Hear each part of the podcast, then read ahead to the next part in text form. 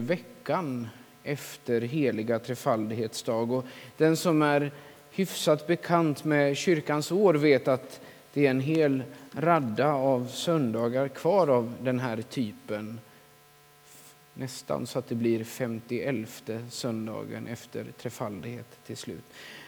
Och det där kan få en och annan att skaka på huvudet eller sucka uppgivet för det tycks liksom omöjligt att kunna hålla isär det där. Komma ihåg vilken vecka det är.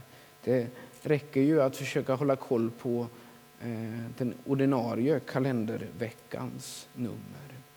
En annan kanske skakar på huvudet eller suckar så där uppgivet för att det är svårt att hitta en röd tråd i alla de där söndagarna.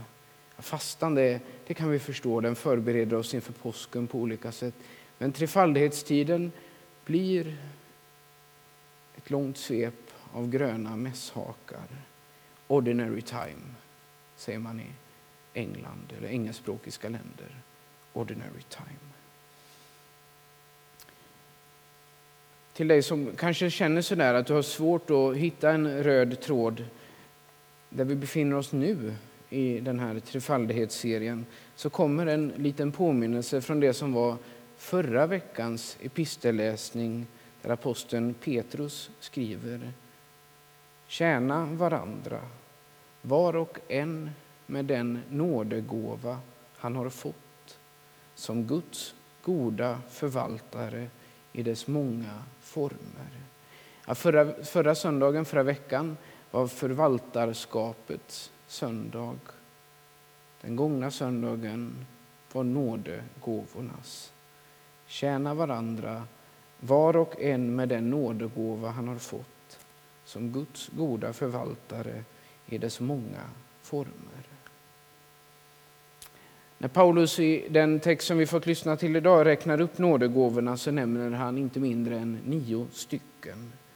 Han nämner vishetens gåva, kunskapens gåva, vidare trons gåva, gåvan att bota, gåvan att göra under, att profetera och att tyda profetior samt att tala i tungor och att tolka tungotal.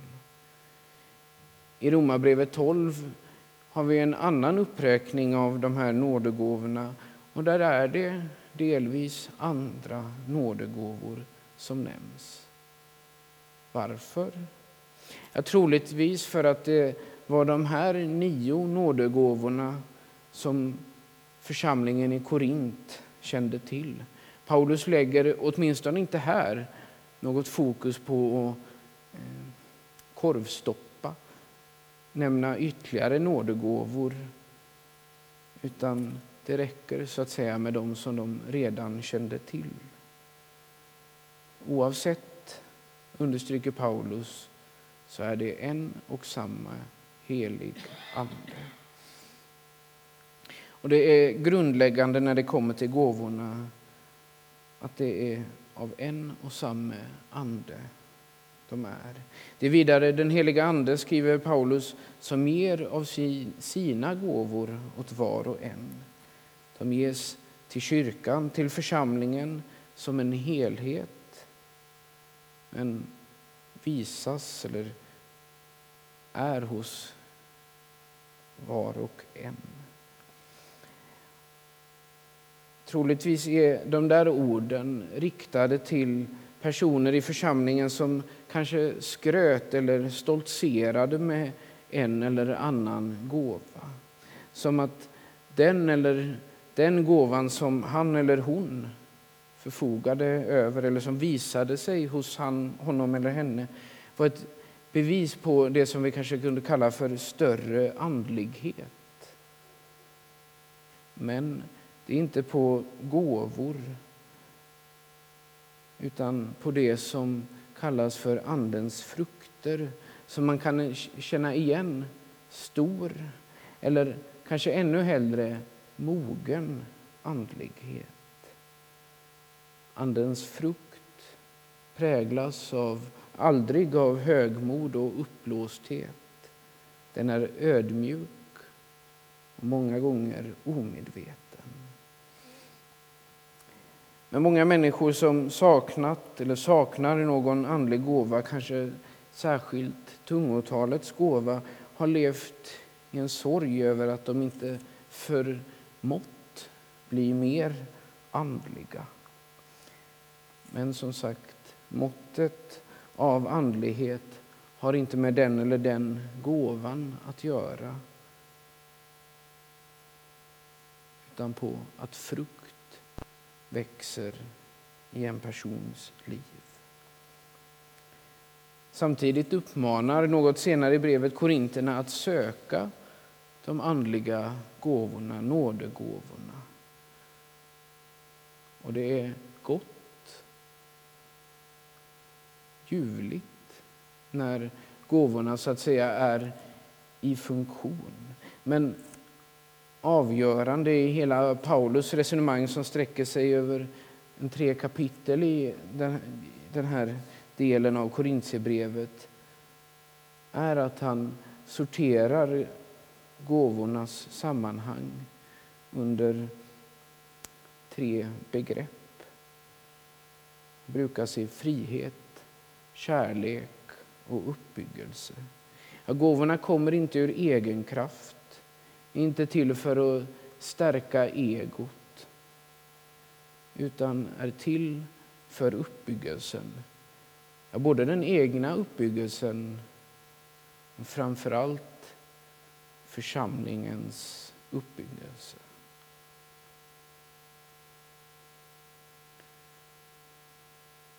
Kanske skulle vi komma runt en del missförstånd och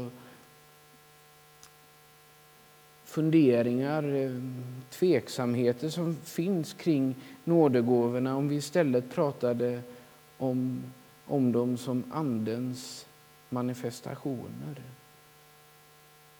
Manifestationer av den helige Ande.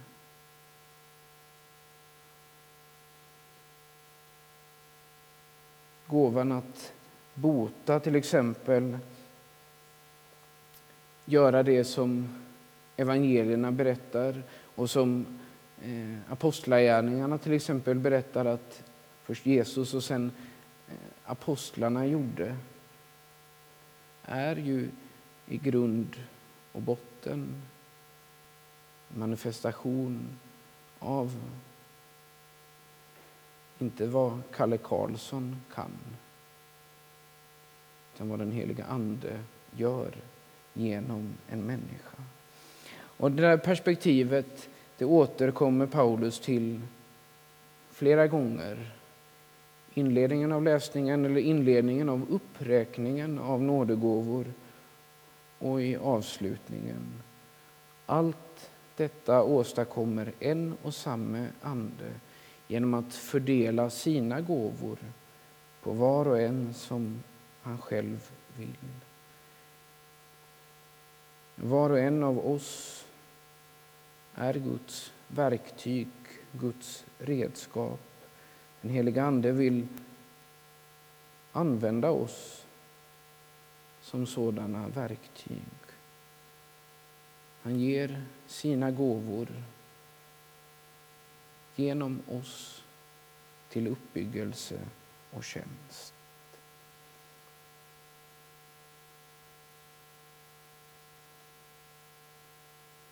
Ära vare Fadern och Sonen och den helige Ande, så som det var av begynnelsen, nu är och skall vara, från evighet till evighet. Amen.